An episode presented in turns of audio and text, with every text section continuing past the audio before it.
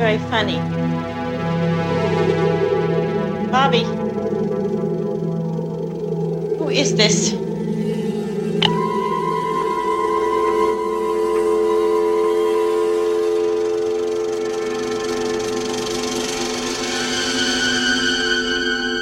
As you watch the screen, your heart begins to beat faster. There's a fluttering in the pit of your stomach. Your throat is dry. Your palms damp. Suddenly a chill runs down your spine. You clutch the person next to you. You tell yourself, it's only a movie. It's only a movie. But sooner or later, it's time to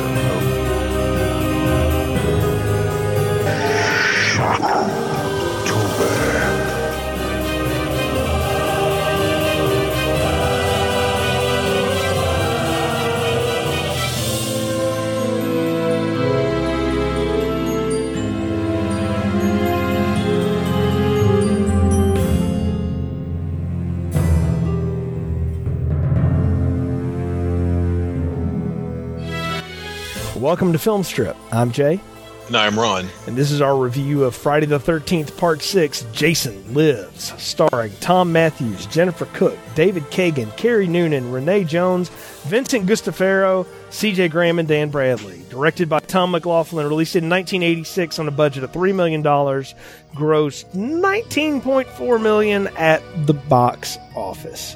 So I can say now I have seen two Friday the 13th films in theaters, and this is the first one. I saw this in Oh, wow. theaters, yeah, with my grandmother in the summer of 1986. Uh, I've told on many podcasts before Wow. that grandma liked uh, scary movies and horror movies, and every now and then she would indulge and say, "Yeah, we'll go see this." And she had seen the trailer to it, and so had I. And this one seemed so geared at my age level. I mean, I was ten when this came out.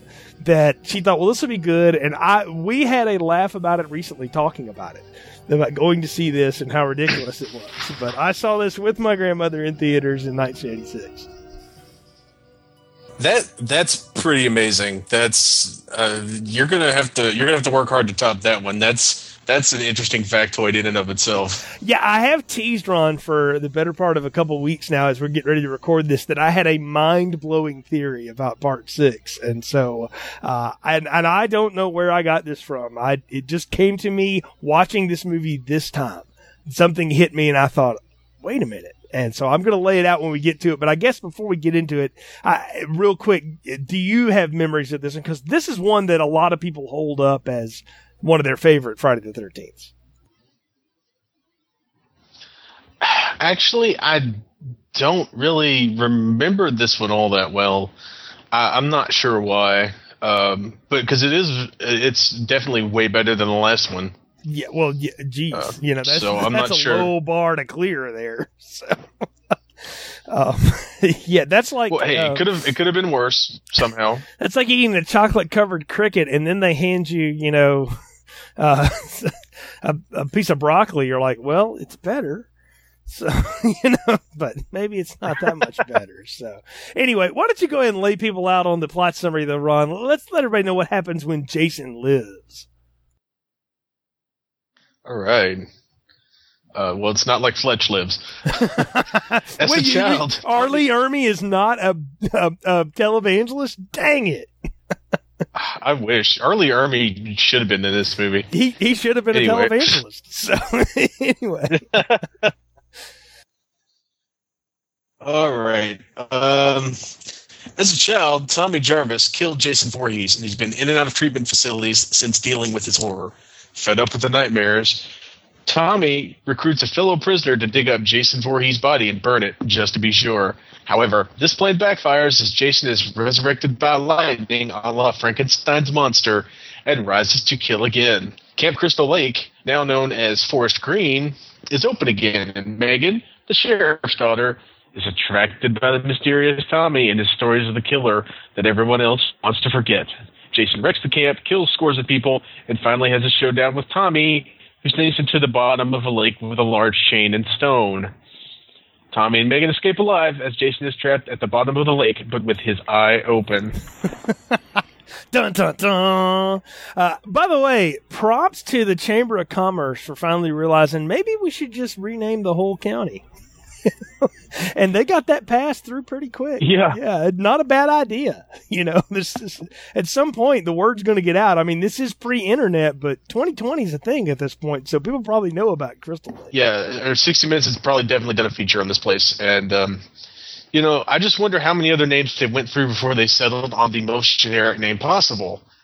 I mean, did they say, all right, well, we can't be Crystal Lake anymore, so so, all right, let's try um, Mansonville. Okay, great.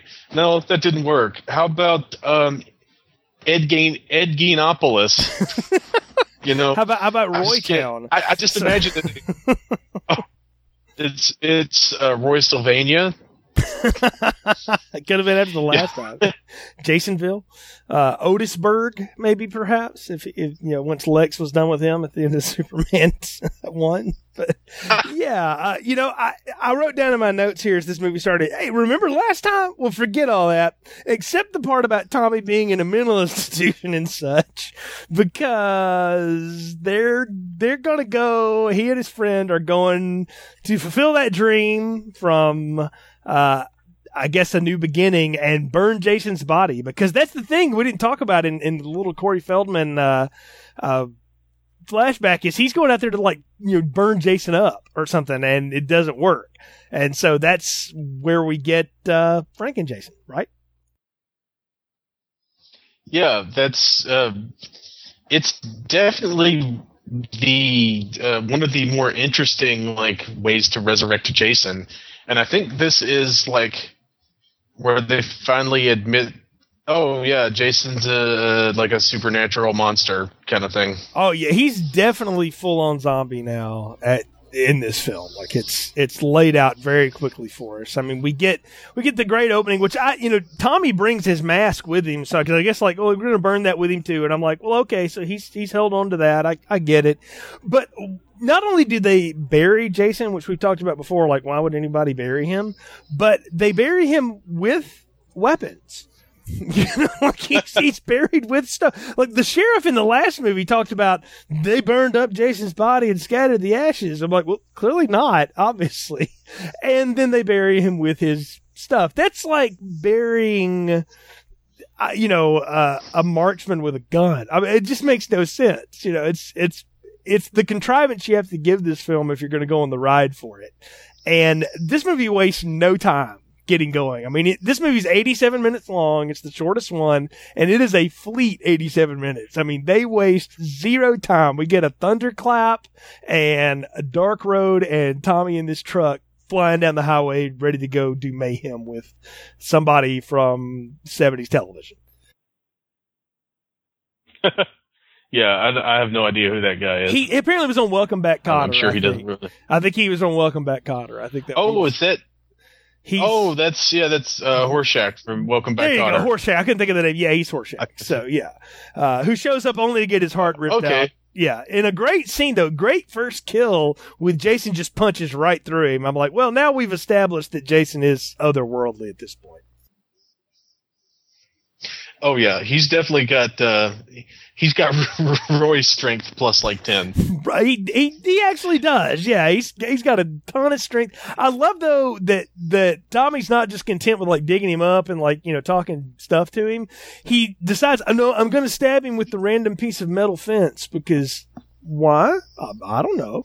Uh, good job on the Jason corpse makeup, by the way. I will say this: the the effects in this, the makeup effects, are pretty good. Like they they do a pretty good job showing us a guy that had been buried for maybe 10 years. Like, I don't know how long this is supposed to have passed from the end of part four. I'm, I'm confused. Tommy looks like he could be at least 30. so, uh, and Megan's at least 28. I don't, I don't know. Like, I don't know how much time has gone by, but long enough for Jason to be maggot infested. Oh well, the thing is, they they spent more money on the special effects, and it seems like they actually took the time to write a script in advance this time instead of just make it up as they go along. and they also cast a much better Tommy. There was no mandate to kill people every five minutes. I think is is for clear. Like they they go long times in between kills here. And you talk about a better Tommy here, Ron. This guy, I totally thought for years that this was Michael Dudikoff, and it's not. But Thom Mathews could be Michael Dudikoff's long lost brother. Well, it, it ties us back to the uh, best kill of part five because guess who was in Return of the Living Dead with Miguel Nunez, Thom Mathews, aka Demon? Was it Thom Mathews? Thom Mathews was yes. He, he was the he was like the lead guy. Like he was like the dude. That they must like have like been sitting around the catering table going, Man, you gotta get on one of those Friday the thirteenth movies, man. so like it's just the way to go. Um it is a better Tommy. I don't want to say he's good because I think I'm overpraising what is going on here with this guy. But at least they gave him lines and something to do, unlike the last Tommy who just kind of had to stare off and beat the crap out of people, you know, for no reason, and then freeze up when Jason showed up. At least Tommy's proactive this time. Yeah, and that's a big that's a big improvement. At least he's doing stuff. He's got ideas now. Um, you know, I mean, it's a dumb idea to jam a lightning rod into a monster, but hey, you know, at least he did something. Hey, at least they had the continuity right. Jason's still missing the eye that got chopped out, you know, long ago, and somehow lightning regenerates a new eye for him. Uh, I guess maybe it can, made those maggots around his face turn into an eye, you know, whatever.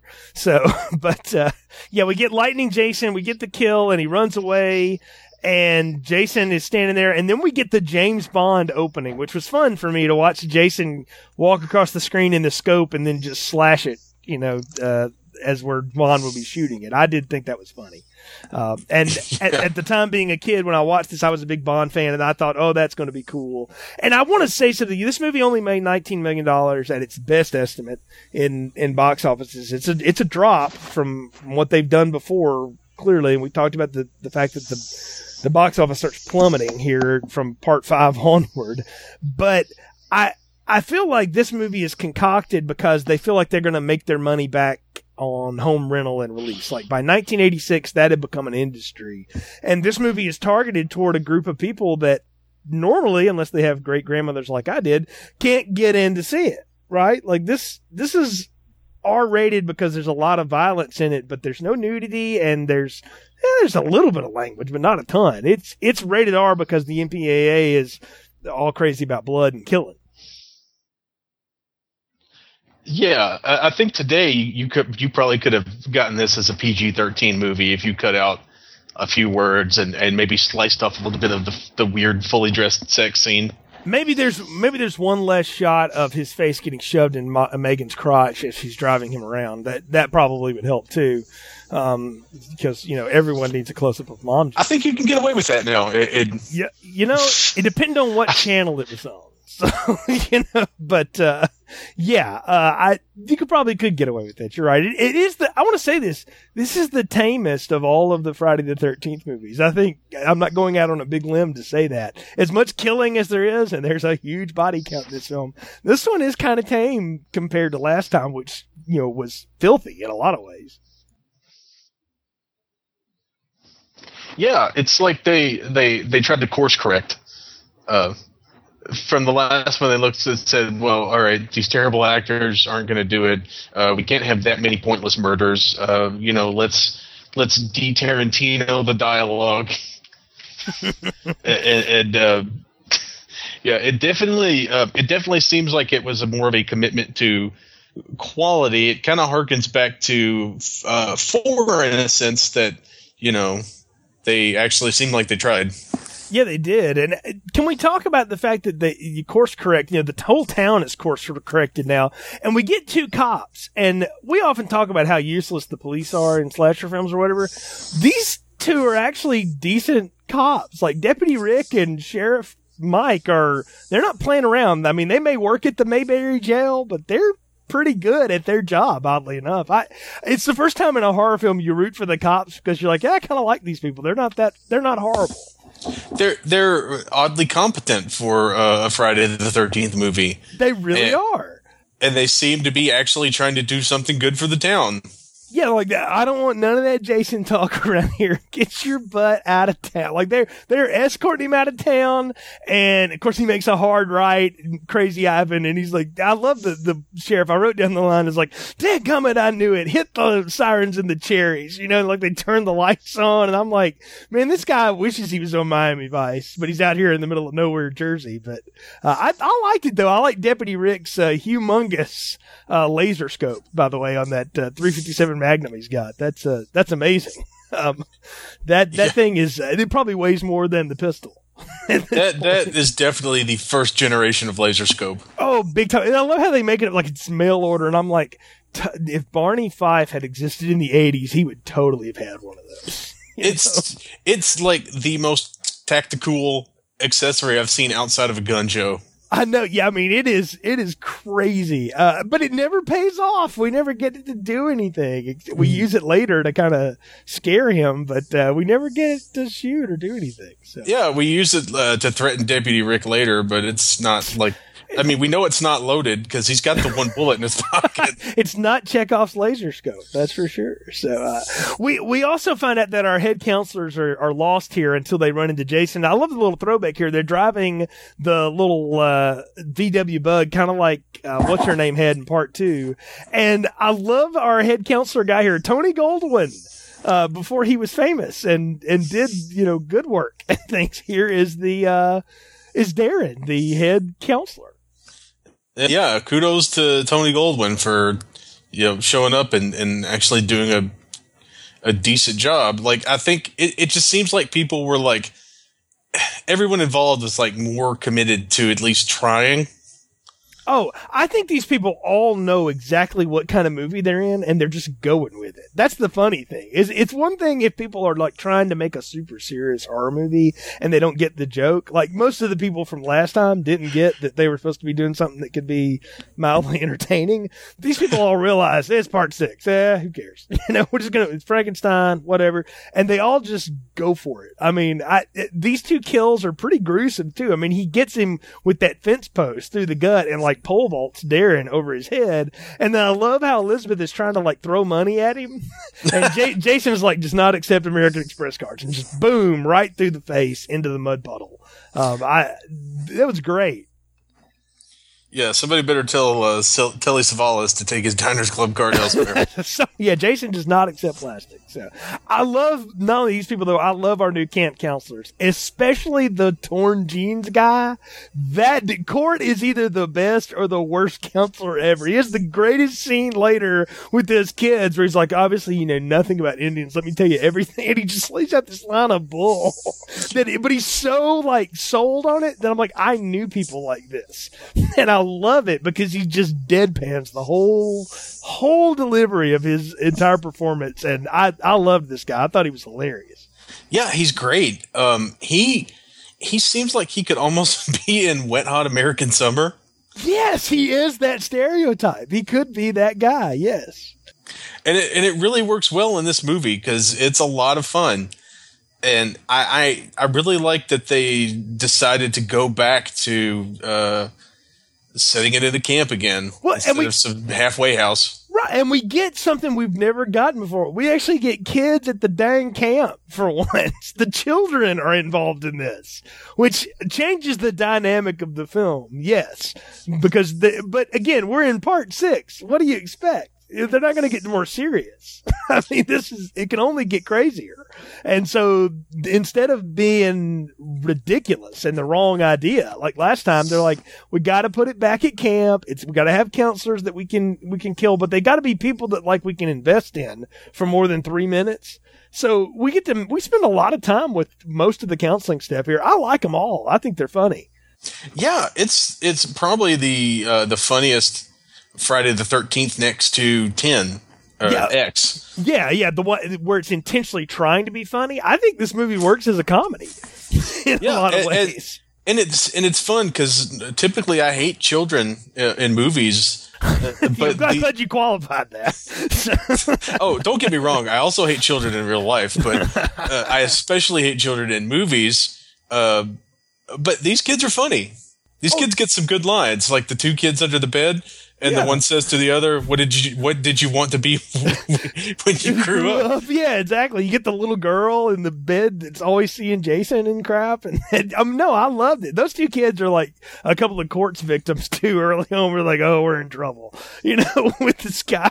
But I love him because he's got his total like you know rocker hairdo and his torn up jeans or whatever. But he's out there talking about like, man, you got to figure out where you're going in the woods and the life. And I'm like, this It's a, it's is a, it's an insane. Indi- it's an Indian mouse. Uh, it's an Indian mound because uh, you know he wanted to divorce his wife or his squaw or whatever. Well, yeah, what do they call these things? What these guys are into? They're out there hunting buffalo. You know, it's it's great. I mean, if you haven't seen it, folks, it's a great series of lives. But no, it builds these people up into something more than just fodder, which is all they are for Jason anyway. But they at least have some some two dimensional structure to them. I mean, the thing we find out is that the parents in this town have been doing the Nightmare on Elm Street thing where they're lying to the kids about Jason Voorhees didn't exist. That was just a rumor.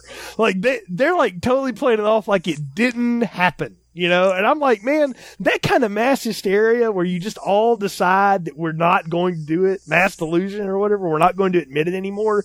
That would be really hard to pull off only punctuated by the fact that when he comes back and starts killing 30 people that, oh, well, we're not going to be able to keep that up anymore. Or how about the fact that the entire high school is basically dead? Yeah, I mean, there's a whole class of people that didn't graduate from Crystal Lake High. Yeah, the, the, the classes of 80, 82 through 86 graduated like five to 12 people every time. right. There was no one left. Like, the yearbook is two pages long, like in memorial. You know, there was no football team. They all died. Yeah, Tom, uh, Tommy Jarvis is the only member of every club. yeah, right. Tommy Jarvis, president of the student body, student body of four. But uh, well, no, I don't know though. He probably, I, I think Tommy was doing those uh, correspondence courses from whatever nut house in the woods he was at uh, beforehand, and that he escaped from. They do talk about that he's at an institution, so it's not like he's ever like been let out. Like they were like, nah, we can't let this guy back out. You know? Uh, yeah, clearly not. So we, we already have one Michael Dudikoff roaming the streets. We don't need another. we, we cannot. We can, there, there's only a, we have a Dudikoff limit in this world, and uh, you are just pushing it over. I love some of Jason's kills here though, where we get kills four through eight. I call them. It's the paintball team building activity. Okay, so I work with I work with a real varied group of folks or whatever, but some folks I did I work with did one of those escape zone things where like they lock you in a room, and you have to figure your way out and all that stuff. And mm-hmm. all I could think about was like we're gonna wind up like Bert and all these other people, these salespeople, and we're gonna get friggin' decapitated by Jason at the end of this. Uh, I love how he tears the one guy's arm off to get the real shiny machete, and when he face plants into the pine tree, it leaves like the smiley face. You know, I mean, like that's just that's the kind of joke you can't like. You have to be going with it, and I'm not gonna laugh. I thought it was hilarious when I was ten. I'm nearly forty. I still think that's funny. That that is really one of the funniest uh, uh, kills. I I I, I want to go back to the counselors real quick. Mhm. Um, I I enjoyed our camp counselors because they felt like they were actually being camp counselors. Right? They were doing work. Yeah, they were taking care of actual children. Like, and it wasn't like a situation where they leave the 10 year old in charge and go off to the woods to, to smoke pot and drink Coors banquet beer. Uh, they, they actually were like, hi, we're adults. We're supervising these children. Uh, we're going to stay here to make sure these children don't get chopped up into to, into uh, you know beef pate. Yeah, and, and moreover, they do the right thing when the head counselors don't show up. They go to the cops and go, "Hey, we're missing some people, and we know that that's kind of a common thing around here. At least we've heard that. So, can you, okay, Dad, do you mind checking out and see if you find these people anywhere? you know, and the police do actual work where they find the bodies. You know, I mean that that's what's awesome is that the cops see all the carnage and of course they're blaming it on Tommy, uh, which again would have been an interesting take if they had you know gone there if we didn't know that there was a resurrected Jason out there doing this. But it gives the cops purpose and something to do, and it makes Tommy's chase all the more fun to watch. You know, Yeah, because we are actually invested in whether or not Tommy's going to get away from these cops who are, are well meaning. I yeah. Why wouldn't you blame the mass murders haunting your town on the escaped mental patient? I know, right? Who's come to town talking about a murderer that you know exists, but that you're trying to keep people from knowing about. Meanwhile, all that's going down. Jason's killing lots of people. He kills the old fart who I called Merle Haggard's long lost brother uh, from from the uh, the cemetery with a broken bottle, and then the newly engaged yuppies who decide to ride out wearing full suits and such to the woods to get engaged, get double impaled with a machete on a on a motorcycle or whatever. Um, I, you know, those are random kills. Again, it's introducing people in the scene of their death in some ways. But what you realize is that Jason is working his way from wherever they buried him back to the camp. You know, it's it's the rare Friday the Thirteenth movie that has a sense of space. Right, it, and it's a large sense of space. Like you realize he's covering some serious ground this time.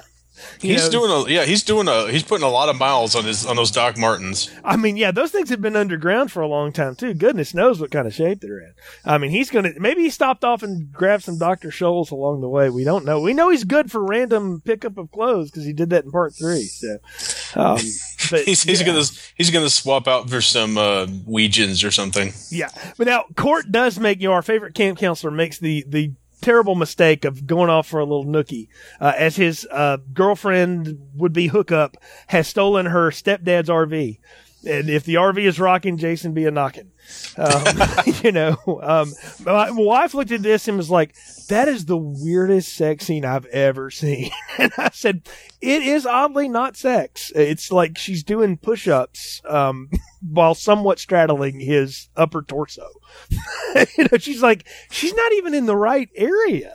and I'm like, I think they were just trying to be fun. You know, clearly maybe the two actors didn't like each other, but boy, did they both get great kills. I love how she gets her face shoved through the RV wall and just it imprints into the wall. Yeah, that's a, that's a great one. I really am. I really do enjoy the turn to supernatural Jason because it kind of it's it's almost like he's like gaining strength as he goes along. Because I mean, punching through a, a, a human torso is one thing, but denting metal with someone's face is like a whole nother level of strength. Uh, it's like he's, it's almost like what Freddy would get into doing where he would gain power the more people he killed. It's like the more people Jason kills, he like powers up a little bit. You know, it's it's the Super Mario. He's eating a flower, and all of a sudden he can throw fire. You know, uh, I I hate that Cort has to go, but he gets a great kill. He just gets a knife right through the side of the head, and then we get that incredible wreck with that RV and that great shot of Jason standing on top of it, looking around like. Yeah, that was pretty cool. and, it, and, it, really was pretty cool because um, uh, my parents, when I was uh, in my early to mid teens had RV had an RV, and they had basically this RV. Uh, so, oh wow! So it was a double bonus to watch it roll over because, um, yeah, it was kind of a a uh, uh, my dad uh, dubbed it Christine the RV because uh, we couldn't take a trip without uh, well one trip the brake line ruptured uh, one trip it broke uh, he was trying to put the awning up because the storm was coming and it broke his pinky in like two places oh wow uh, yeah um, uh, and my uncle got burned on it. Man, this RV was trying to kill you all. Okay, it's a good thing it's not in your family anymore. yeah, clearly. Uh, I guess I should have. I guess we should have rolled it over a few times. Yeah, it might might have cleared the demon out of it. But uh, no, I love how Jason is is doing this though because this is you know supposedly on the way back to camp, so he kind of like hitched a ride for a little ways, and he's looking around like which direction was I going in again? You know, you think, wow, well, I just got resurrected. It's been a little while. I'm not really sure where camp is anymore. Mom, you know, where where am I? Oh, they oh they found they finally built the off ramp from the interstate. That's nice. Oh wow, what, Forest Green. What the hell is that? you know, he sort of goes like, what? So that's like, well, I'm killing everybody now. That's the that's the worst fake name I've ever heard. it is it is just about the worst fake town name ever. It is it is right up there with Otisburg, I'll tell you. But uh, yeah, I, I, love how Tommy gets Megan to help him with Jason Quest, and like she's in immediately. And I wrote down the words "stage five clinger, abort, abort." you know, because this chick is way into this dude. I'm like, it would have only helped if Tommy was a different race, that maybe she could have pissed Daddy off a little bit more by, oh. by going out with this dude because she is all over this dude from the minute she lays eyes on him. Or if his if his hair if his mullet was just a little bit longer. Dude, he had man. You talk about maybe she wanted whatever Aquanet he was using to keep that stuff in place because that hair was perfect, man. Just a you know, just right there. So it was amazing. But boy, you talk about fashion of the '80s, man. I'm like, we've talked about before how MTV hadn't totally taken over yet, and it kind of started to in the last movie. Oh, it totally took over these people. Like these Yeah. kids watch videos all day. You can tell the way they dress, everything. I mean, I mean, all the hair is teased. We're like, uh, we're like a dangling cross earring on a man and like a flock of seagulls V from being like a full MTV like I think summer camp. I think Cort was trying to grow that. I really do, and he just couldn't get it completely, you know, that high up. And then he got a knife in the head. But That's the end of that. You know, the Indians and such. But uh, I, I think I think that's what happened. But yeah, no, Megan's got that, you know, perfect sort of bob thing going on and, all this stuff. And so she picks him up, and and while this is happening, the cops are discovering all these bodies. And unlike stupid cops, they're going, okay, roadblocks. Let's start being smart about this and find this guy because this guy is responsible. Like they waste no time doing this. And I love how Megan and Tommy get in a high speed chase in her car, right? Oh yeah, Yeah, this is great. Well, let's just talk about it. Okay. I mean, obviously it's shot it over multiple days because it goes from day to night to dusk to night. You know, it, it ends with a shotgun in the face. But I love how her idea when she runs on the roadblock in her, uh, what I call the only thing she needed to make that more of a skank Camaro was the word IROC-Z on the side of it. She shoves him in her lap and we get like close ups of Megan's jeans, you know, twice, not once, twice while on a high speed chase running from the cops here. Um, yeah. That's that's definitely not the first time she's done that to a guy. I'm like, man, I'm like, Tommy's like going, wow, yeah. and then the next thing needs to be going through his head, like, this has happened before. you know, so, um, cause you just don't wake up one day and go, I think I'll run from my dad, the cop. so, yeah, she's uh, uh, she's the kind of girl who keeps a bunch of candles by the bed and like a switchblade. Yeah, I mean, you uh, like when she goes away to college or whatever, which I think she's supposed to be in high school. I'm like, she's she's you know a 30 year old executive somewhere.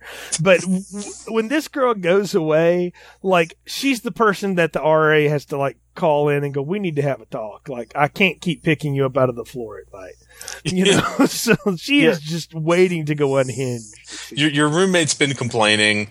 Uh, you know, we don't mind a sock tied to the door, but you know, four socks is, is a little excessive. I mean, other people have to sleep, whether you two are not in this dormitory. So, but no, I, I love how though they haul them off to the jail or whatever, and Deputy Rick is, is now he's got to do dang paperwork, and I'm, but I love that though, because I'm like, yes, the things cops have to do when they find stuff is they have to write reports, and he has to sit down and do friggin' paperwork while she's over there sketching, uh, you know, Tommy and working out a breakout plan um, the whole time. Um, yeah, because it's it's definitely not like you don't get to just ignore a high speed chase, and you don't get to just ignore like pulling a shotgun on people. Right, right. Like, like Dad is going out there to clean up more bodies while Deputy Rick is watching her and Tommy, but she's not locked up. She's just grounded, you know, and staying there. I'm like, you might, you might want to incarcerate your daughter at this point. Like, I think, I think it's safe to say, Sheriff, she is not, she should not be allowed on her own. Maybe maybe try to do like a scared straight kind of program. One of those. They- Well, it- maybe they he was. typically they typically don't do scared straight for 35 year olds, but hey, there's always a first time. It's- Oh, you know they kind of did this year. A and E had that whole thing where they locked people up for like sixty days, and it was scared straight for a couple of those people. Oh yeah. I oh, mean, Oh, that's so- right. Yeah, so maybe they maybe she would have been well on done well on there. I don't know, but I love though how a kid finds a bloody machete and is like, "I found this on the in my room. It's kind of freaking me out." to the counselors, and they're like, um, yeah, that's not supposed to be there. so, somebody's just playing a prank. It's okay. Holy cow! Holy cow! It's a real machete. It's real. Is that real blood? That's real blood. Like, I love how the girl's trying to. Poor Paula's trying to keep it together while this kid is like, "Are you sure that's just a joke? Yeah, it's just a joke." You know? yeah, um, and, and that's another thing that feels really like like real world is that she's like trying to keep these kids calm and, and the most the panic prone kid is the one who finds the uh, machete the one who that's the girl if i'm not mistaken that's the girl who's already like seeing jason am i right Yes, yeah, it's the same chick. She's seen Jason. She's you know freaking out, and they're like, "Say this little prayer, or whatever." And like Jason's leering over her sometimes, and what you realize is later he goes to pick up the machete later, like. Uh, pardon me, I'm just going to get this. And that's what gets me here is like Jason wants nothing to do with the kids at all, but he's there to freak them all out. Uh, but he like takes a real shine to Paula, and I wrote down she kind of looks like Alice. Maybe he's like, I thought I stabbed you in the temple. oh, maybe not. I don't know. It's it's all foggy to me now. So I'll just throw you through a window after I chop you to pieces. So yeah um, uh, uh, that's that's interesting because that kind of it, it almost parallels the renownedly terrible friday the 13th nintendo game Yes. Oh, I'm so glad you remembered that. Um, that is one of many Nintendo games I never finished. Uh, and sometime in my life I'm going to have to. Uh, but I gave up on it because it was ridiculously hard. so, yeah i still have it oh Uh, wow. so if you ever want to borrow it i can I, I, um, you may have to put that on a on a UPS to me here in a few days. But you know, Jason wants nothing to do with these kids, but of course he's killing these people. And I love how Megan helps Tommy escape. Right, like they start making out at the jail. Rick comes over there, and of course she pulls the big gun on him, and Tommy has to go, yeah, wherever the dot goes, bing, you know. And then uh, they lock him up in the jail, and they take her car to go and uh, Tommy lays out his plan at this point. I'm going to return him to the lake where he drowned in 1957. Okay, like he says it almost exactly like that too. And I wrote, I was like, but I thought he didn't drown. like, did he drown? I, did he not drown? I don't know. And I'm like, so Jason's almost freaking you know 30 at this point. Is that? Oh, yeah. So I was like, wow, I hadn't thought about it like that, but it it makes sense, I guess. But I I like the idea though that. Tommy has come up with the only way to stop Jason is to put him back where he originated from way back. Like I don't need to strike him with another bolt of lightning. I don't need to pump him up with 121 gigawatts. I can't cut his head in half again because I did that once. So I'm going to throw him in the bottom of the lake. And I, I like the conceit that Jason was a monster that you basically just had to chain up in a place where he could be held dormant. yeah he's the uh like the castle freak freak there you go. Yeah, perfect. to, to but draw I, I, I do enjoy that. It almost seems like they're building a through line with Jason uh, that he kills adults and teenagers, but he doesn't kill kids because Right. he didn't kill uh, Corey Feldman. No, it's like he doesn't want to. He doesn't harm the little children because he himself was a little child when he started this dark journey uh, all these moons ago. That and no movie could you couldn't get away with that. In Oh, sure you, sure you could. No, don't try to put this on the class of like Jaws, where the kids. get Stephen. Stephen King ran a kid over with a steamroller. No, he did. You're right. He he did, and it was this year in Maximum Overdrive. You're correct. So, which we have reviewed. It's back in the archives, folks. Go check that one out. So, um, It's a, it's a good one. It is. Oh, it is. Uh, you talk about a cocaine binge. Um, so, because King admits that was all that movie was to him. I love how the cops and the sheriff show up to the camp first, though, and I wrote down Deputy Useless gets a dart in the head, and Deputy So and So gets his head crushed. Because Jason's just like not even playing with these dudes. Like whatever, you know. And I wanted it, the only '80s thing he didn't do to somebody. I wanted him to pick up a throwing star and hit somebody with it. Because Oh, that would have yeah. been the the perfect moment here. I hate though that the poor sheriff dies. I mean, he gets about twenty rounds off into Jason before he gets bent in half. But I hated to see that guy go. That's a really high capacity revolver. It is. I was impressed. Like he puts out a lot of rounds into, into Jason there, and of course it does nothing, uh, as we know. But I, it's a great death though. How Jason just breaks him. I mean, just and snap. that and that that's further escalation of of the Jason strength that we were kind of discussing earlier is that he's getting more stronger and stronger as he goes along Because I mean, mm-hmm. he crushed a head, and now he just broke a dude in half. Well, I mean, he's done the head crush before, though. He did that to Rick at the end of part three. That's that's been a Jason mo. I mean, he's just getting stronger and stronger though because he's never broken anybody in half like that. But now we well, he, we did see him chop a dude in half once though. He did that in part three, right?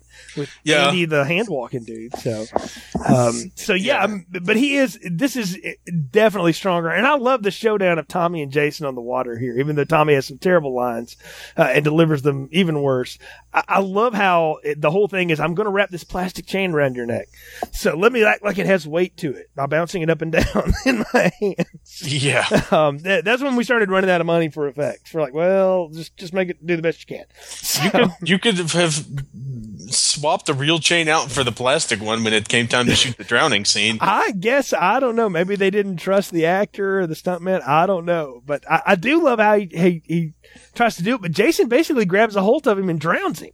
And it's not until Megan turns the boat motor on him that uh, they're able to escape to shore.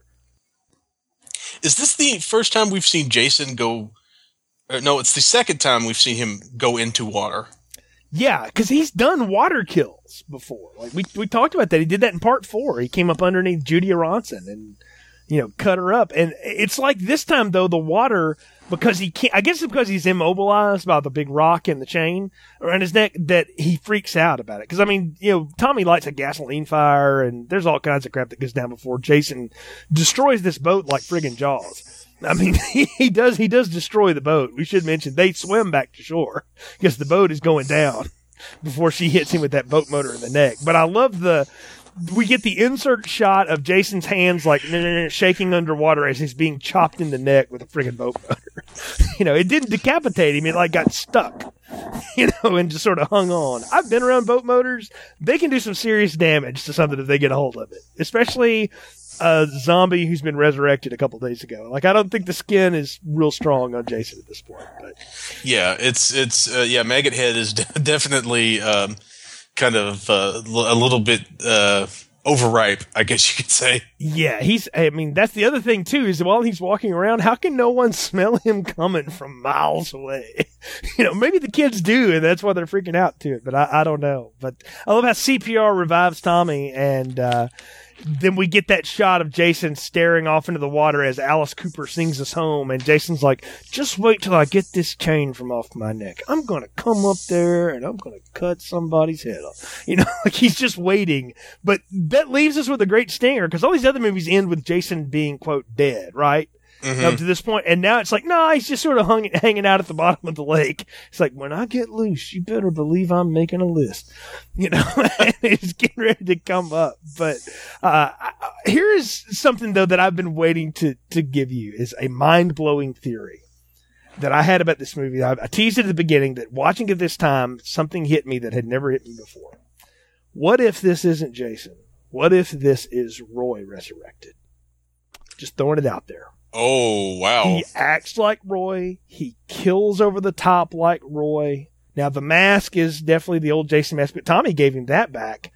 And he's after Tommy. So if part five, let's say for a minute, it's in continuity, Jason would, he has a reason to kill Tommy either way, whether you believe four or five is the end of Jason. But if it's Roy getting resurrected, Roy would be the one like, oh, you again. and I, I'm just throwing it out there. I don't think that's the case, but what if this is resurrected Roy? That's really interesting. Um, as far as as crazy theories go, I, I really like it.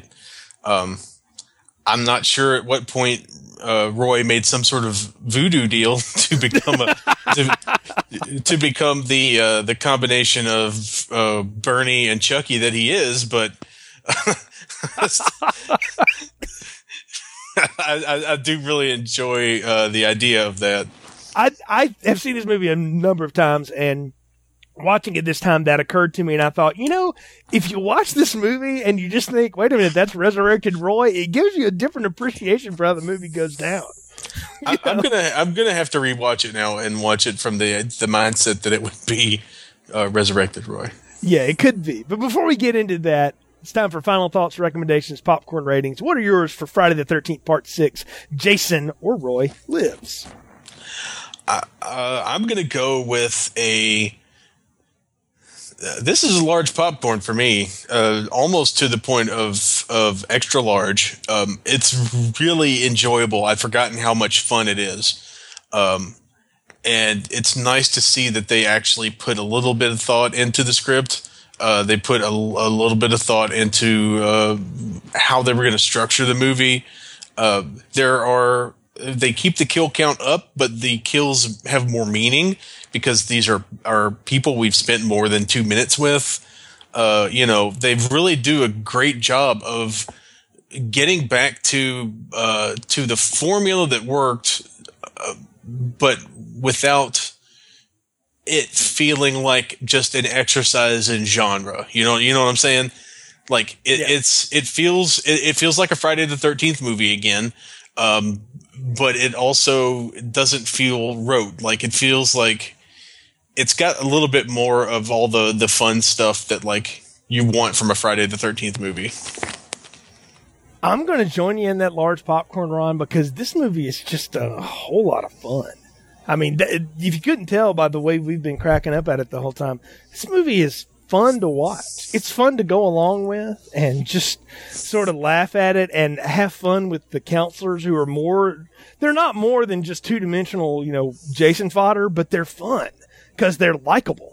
And everything here, Tommy's a much better version than his part five self. And and if you go down my conspiracy theory road and this is all Roy anyway, it makes it even more fun. But I think this movie, the other thing about it is it's super short and it wastes no time getting to what it wants to and becoming what it needs to be, which is let's just kill a lot of people, but make them to be fun people that we like. And in the end, we're not even going to bother killing Jason anymore because we'll just put him at the bottom of the lake and then that'll be part seven's problem you know, and, but we're not going to leave him in a hole like, well, he's maggot food and now you have to resurrect him again. I love how we don't get a Jason death here. We just sort of get a Jason dormant and this is a fun ride and it is such an upswing from the piece of garbage we had in, in the last time out that it really, this movie made me want to watch all the Friday the 13th movies because by the time I saw this one, I didn't really know the other ones that much, but afterward, I was like, oh, yes, must go back and watch the old ones, which is what I did and, and have been a fan of ever since. And so